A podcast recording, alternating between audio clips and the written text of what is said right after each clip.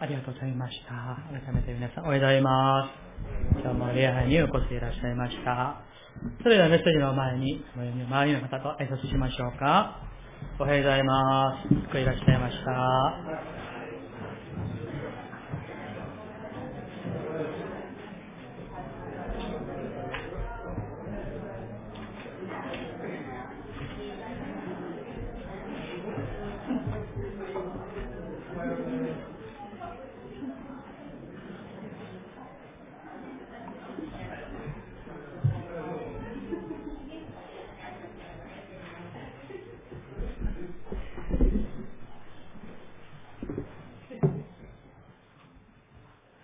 ます。一言お祈りします。一言お祈りします。私があなた方を愛したように、あなた方も互いに愛し合うこと。これが私の戒めです。アーメン。主を感謝します。イエス様が私たちを闇から罪から救うため、命を渡すほど私たちを愛してくださいました。その愛のゆえに私たちは生かされています。自分で努力して頑張って生きようとして生きるものではなく、主が命を許してくださるから、実は私たちは生かされているのです。そして、なお、神様のイエス・キリストの計り知れない恵みのまた愛のうちに私たちは守られ、導かれ、生かされていることを、この朝も改めて覚えて感謝するところであります。主よ、今日も私たち一人一人に生ける守護自身が、この朝の命の言葉を、希望の言葉をお与えください。その御言葉によって生きる。そして主のために生きる者として、今日、私たちの霊が引き上げられ、また、新しく生まれるような恵みの朝となりますように、主よ、祝福してください。悩みを抱えている人がいるでしょうかどうか、今日のこのメッセージを、神の御言葉を聞いているうちに、主にお会いし、癒され、恵まれ、主よ、最も素晴らしい神の命をいただける恵みの時となりますように。主よ、祝福してください。感謝して、イエス様の皆によってお祈りいたします。アーメン。アーメン。メッセージに入る前に、先週の礼拝の後は多くの方々が残ってくださって、妙谷教会の未来のために、特に子供たちのことのためにですね、心を一緒にしてくださって、また、いろんな、とても貴重なお話を、ご意見を皆さんが分かち合って話し合ってくださって、本当に心から感謝いたします。特に皆さんが心を一つにして、ね、どうしたら次世代、子供たちを養っていけるだろうか。そして、未だに教会が子供からお年寄りまで一つになって神を礼拝する教会となるのか、そのためにですね、一緒に祈ったり、あるいは悩んだり、そういう時間を持たれたことを心から感謝いたします。私が、え祈りながら、また神様に期待しながら、あるいは伝道していきながら、私たちの思うところ、願うところをはるかに超えて施すことのできる神様に、ね、していただく、その信仰を持って、ね、え歩んでいきたいと願っております。いつも私が、えー、口々のように申し上げていることは、ヨダニ教会が赤ちゃんからお年寄りまで全世代が集まって礼拝して一つにする、ね、そういうふうな、えー、主の心にかなう教会でありたいと、ね、そういうふうに願っております。あの、皆さん、教会の封筒をあの使われているでしょうか？教会の封筒に、この封筒を作るときに、え祈って祈って、えー、牧師として、私としては、いいあの、文を作りたいなと思ってですね、フートの教会の名前の上に、こう書いてあるんです。幸せな生徒、美しい家庭、夢見る教会。読ませたことありますか？皆さん気づいてないでしょうか？幸せな生徒、美しい家庭、夢見る教会。私は野谷教会が、私も含めて、まずお一人お一人が、ただ、ただ、まあ、金銭的に、物質的に、体的に幸せというより、全人格的に神様によって幸せな生徒であること。また、そうすると当然、家庭な家族が本当に美しい家庭になるでしょう。そして、教会が神にあって夢見て、それを心を一つにして歩んでいく教会こそ美しい教会じゃないでしょうか。私は自分を含めて私たちがこのような生徒、家庭、教会となるために、毎日、本当にね、皆さんの名前を挙げながら、蒼天にも、あるいは昼にも、あるいは夜にも、毎日皆さんのために祈っております。また、選手はですね、この、えー、アンデレカードを皆さんが21名の方が出してくださいましたから、蒼天の後ですね、一人一人名前を読みながらですね、えー、ちょっと振り仮名が書かれていない方は、これ何何と読むんだろうと思う方が、1、2、2人いらっしゃいますけれども、大体わかりますので、名前を呼びながら朝ことに祈っております。また皆さんも、えー、私のために、あるいは我がのためにいつも祈ってくださって、本当に心から感謝いたします。このように、私たち一人一人が、また教会が、神の心にかなった生徒、教会となるため、あるいは神様に喜ばれる生徒、家庭、教会となるためには、何が必要なんでしょうか。おそらく皆さんもみんな共感していらっしゃると思うんですけれども、もう何もしなくてこのこのままでもう最高ですよと言える人は多分いないんじゃないかと思うんですね。今日の御言葉からそれについていくつかのことを教えていただきたい。そしてまた、いつも申し上げているように、実践していただきたいと、そういうふうに願っております。まず、え9節、今日の9節の御言葉をもう一度一緒に読みたいと思います。今日の御言葉、ヨハネの福音書第15章の9節です。よろしいですか？ご一緒に。はい。父が私を愛されたように、私もあなた方を愛しました。私の愛の中にとどまりなさい。アーメン。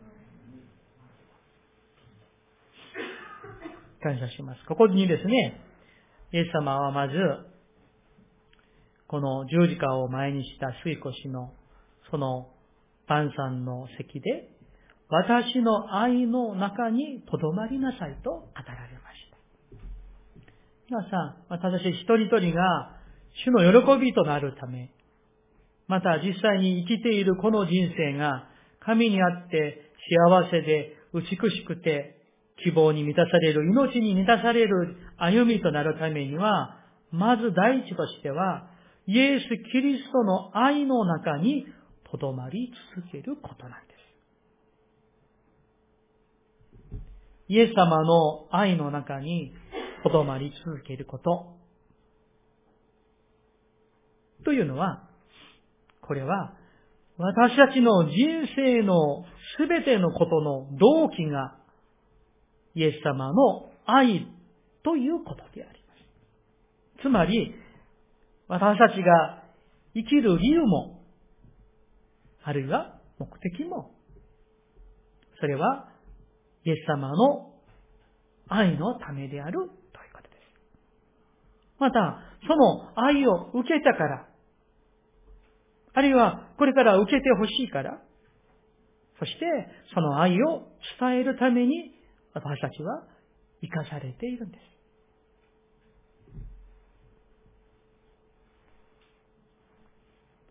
それから、イエスの愛の中に、とどまり続けるということは、それは私たちが働く理由も、お金を稼ぐ理由も、あるいはね、え、健康管理をする理由も、あるいは学生さんだったら勉強する理由も、実は、このイエス様の愛のためなんです。その愛を受けたからですし、またその愛を伝えるためなんです。これを知る人は幸せな生徒です。これを悟った人は本当に幸せな生徒であり、教会なんです。それからもう一つ、イエス様の愛の中に留まり続けるということは、とど、とどまる、とどまり、とどまり続けるということですから、それは、ね、途切れることなく、常に絶えずイエス様の愛を豊かに、豊かに溢れるほど受けているということなんです。から、自分の人生のあらゆることのその源泉がイエス様の愛ということなんです。皆さん、何でもそうなんですよね。教会の奉仕もそうですし、信徒として、あるいは牧会者としてもそうですし、あるいは家庭でね、家族関係でもそうですし、親子関係もそうですし、また、クリスチャンとして世の中で仕事をすることでもそうですし、その、ね、土台と言いましょうかね。その源泉が、イエス様のこの溢れまかりの愛とならなきゃならない。うん、それなしにはですね、奉仕がしんどいんです。教会の奉仕だけではなく、家庭のこともしんどいです。やる気がない。すぐに疲れてしまう。喜びがない。こう、なんとですかね、ワクワク感がないです。年と年齢と関係ありませんよ。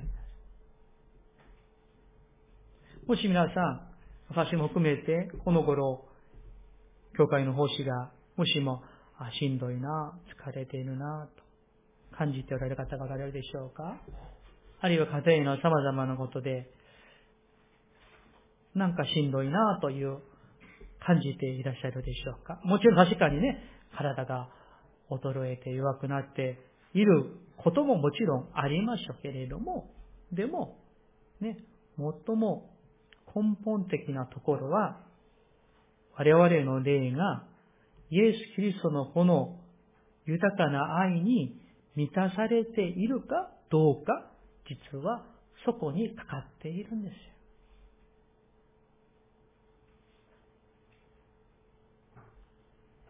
ですから皆さん、イエス様が私の愛の中に留まりなさいとおっしゃったということ。だからこのイエス・キリストの愛を何とかして、ね、乏しくことではなく、豊かに溢れるほど受けている人は、本当に幸せな人であります。その人は、年齢や健康と関係なく、イエス様の愛のゆえに、生き生きと生かされていくんですよ。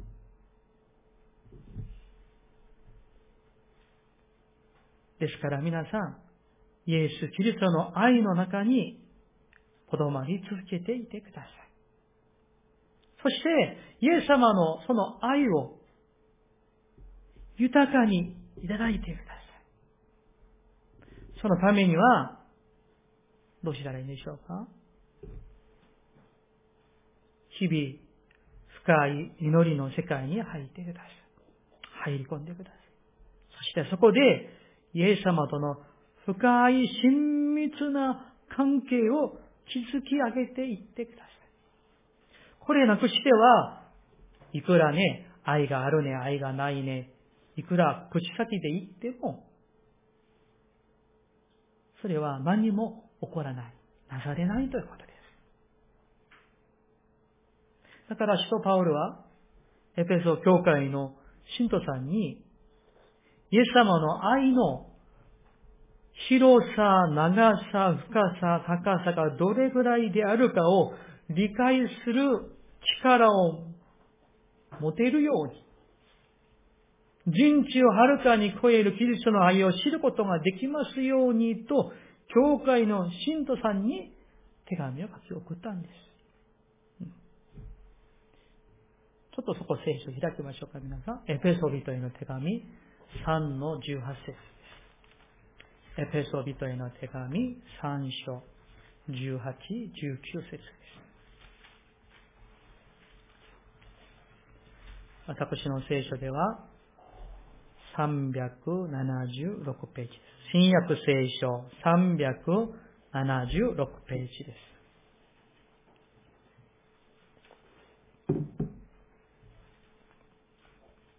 18節と19節です。ここだけ一緒に読みたいと思います。18、19、3、はい。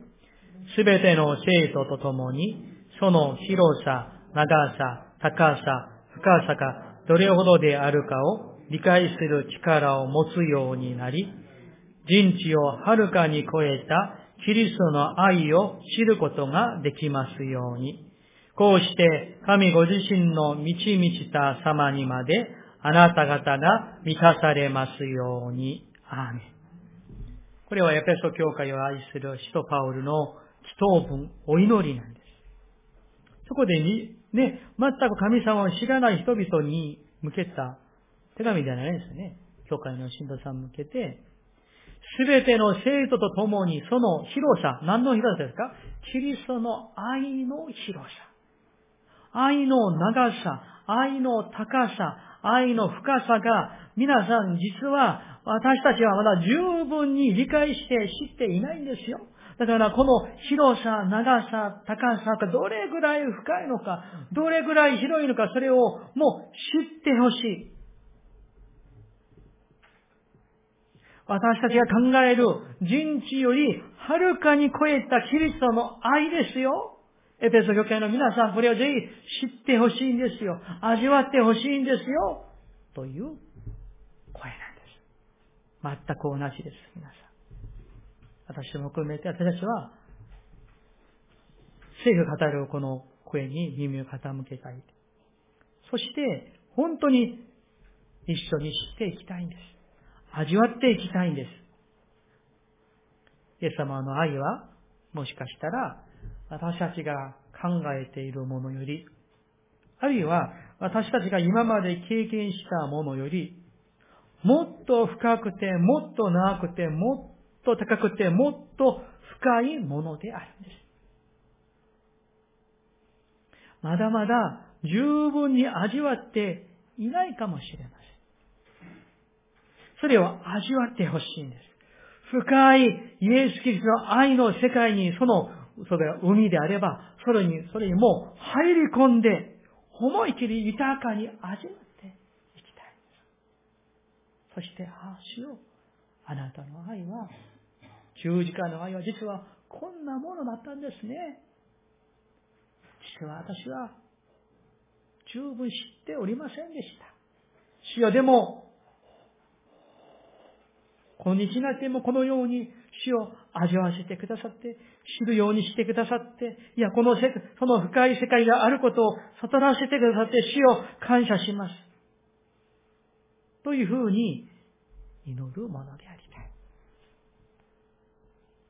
何事にも満足しきれた状態が一番危険な状態かもしれません。次に、神の心にかなった教会。神に喜ばれる教会となるためにが、ためには何が必要なんでしょうか？それは2番目として実際にイエス様が私たちを愛されたように私たちも同じく愛することです。今日の12節一緒に読みましょうか。ヨハネ15章の12節です。12節ご一緒に。はい。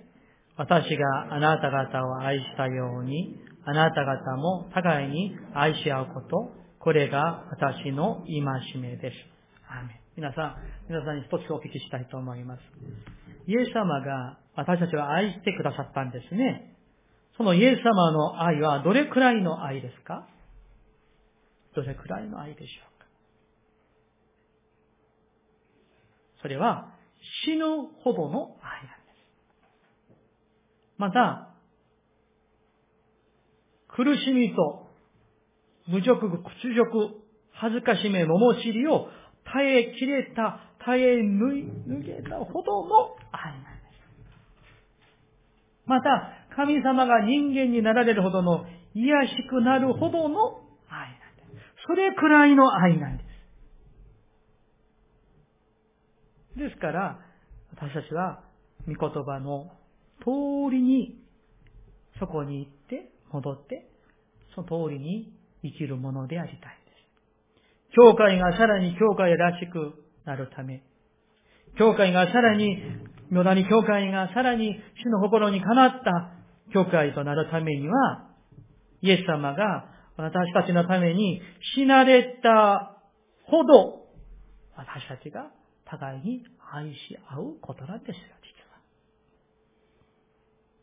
は。互いに愛し合うことは、ね、あの、よしよし、仲良しぐらいのね、うん、それぐらいの浅い愛ではないんですよ、実は。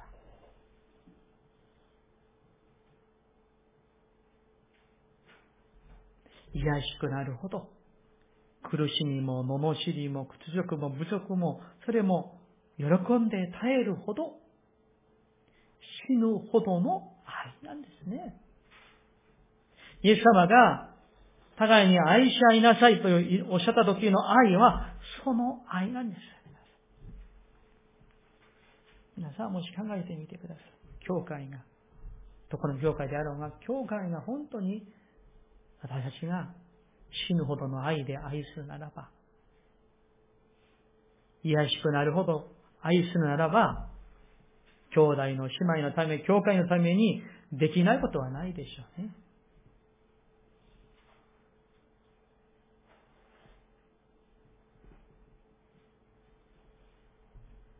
そして、それをその愛を本当に知るならば、こういうふうに祈るんじゃないでしょうか。主よ、主の教会のために私の命を渡すほど愛します。主よ、私が先に兄弟姉妹をイエス様が愛されたように、その限りなき愛、命を施すほどの愛を持って包み込み、また、限りなく、条件なしに、哀れみ、愛するものとならしていただきます。そんなものにならせてくださいと祈るんじゃないでしょう。またそういうふうに祈る私たちでありたい。まず私自分自身からそれを実践させていただきたい。皆さん、愛というものはある意味で、本当に熾烈な戦いをやって成し遂げられるものなんです。実は愛というものはそんなに甘くて簡単なものではないんですね。ね。イエス様の十字架の愛が本当にそのことじゃないでしょうか。皆さんに雅楽は私たちを、私を含めて私たちがまず先に神のために命を渡せるほどの愛。御国のために全てを捧げられるほどの愛。それほどの愛を持って互いに愛し合う教会でありたい。その時にそこに本当の愛のお花が満開するようになるんじゃないでしょうか。そして、そういった本当の愛の関係が築き上げられている時に、そこに、新しい人が、子供が、弱い人が来たならば、その愛に包み込まれて、あ、本当の愛がここにあるんだと、くるんじゃないでしょうか。そうするとそこで福音が働く。愛が働く。そうするとそこに魂が救われる。養われる。育まれる。恵まれる。成長するようになるのです。大きい3番目として、実際具体的な話を簡単に話をしたいと思います。まず、そういうふうに互いに愛し合うために、まず、兄弟姉妹のために、あるいは牧会者のために、毎日お祈りください。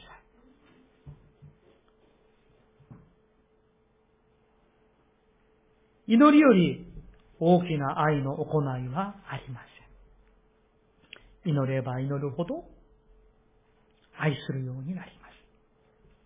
愛すれば愛するほどさらに祈るようになります。でも逆もありなんです。祈らなければならないほど愛は冷めてしまいます。愛が冷めて死めば死ぬほど祈らなくなります。そうすると、その人の魂は枯れてしまいます。皆さん、今日から決心なさっていただきたいです。毎日、時間を決めて、兄弟姉妹のために、本気で命を懸けて祈るヨダニ教会でありたいです。祈りというものは、この世の中で一番大きな愛の投資なんです。二番目、皆さんの持ち物で施してください。才能であるかもしれません。金銭であるかもしれません。愛というものは、イエス様は実際に自分にある命を捧げたわけなんです。皆さんに何も持っていませんよという人は誰もいないんです。命も持っておられますし、食べていけるお金も持っていますし、才能も持っておられますし、実は多くのものを持っているんですね、私たちは。別の話ですけれどね、あの、この前テレビを見たら、日本の、その、たくさんの古着が、あの、捨てられるんですよね。それをもうたくさん何トン、コンテナみたいにたくさんそれを買い取って、東南アジアに商売する人のね、まあ、何かのテレビ番組にちょっと出ましたけれども、その日本で捨てられる服がですね、東南アジアに行ったらもう、なくって買えないほど大人気なんですね。うん。それでまあ、その人は結構な金持ちみたいなんですけれども。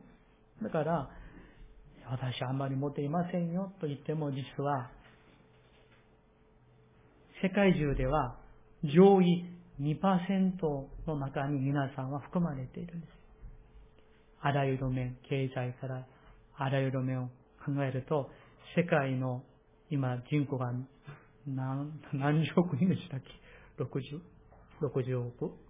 そのうちの上位の2%の中に皆さん入っていらっしゃる。また、イエス様が聖書を見ますと、よく疎外されている人々、貧しい人々、病んでいる人々に寄り添って、彼らの友となって、そしてその魂を救ってくださったかのように、私たちも自分ちの自分の持ち物を持って施し、憐れみ、寄り添う、そういう神と教会でありたい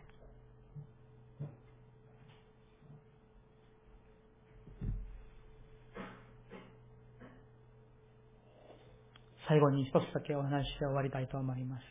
最も根本的なではありますが、でも私たちは肉にある限り、よくよく自己中心のものとなりやすいです。愛がないわけではありませんが、まず自分がたくさん味わって食べて自分が持ってて、そして少し残るもので、これ味わってみてね。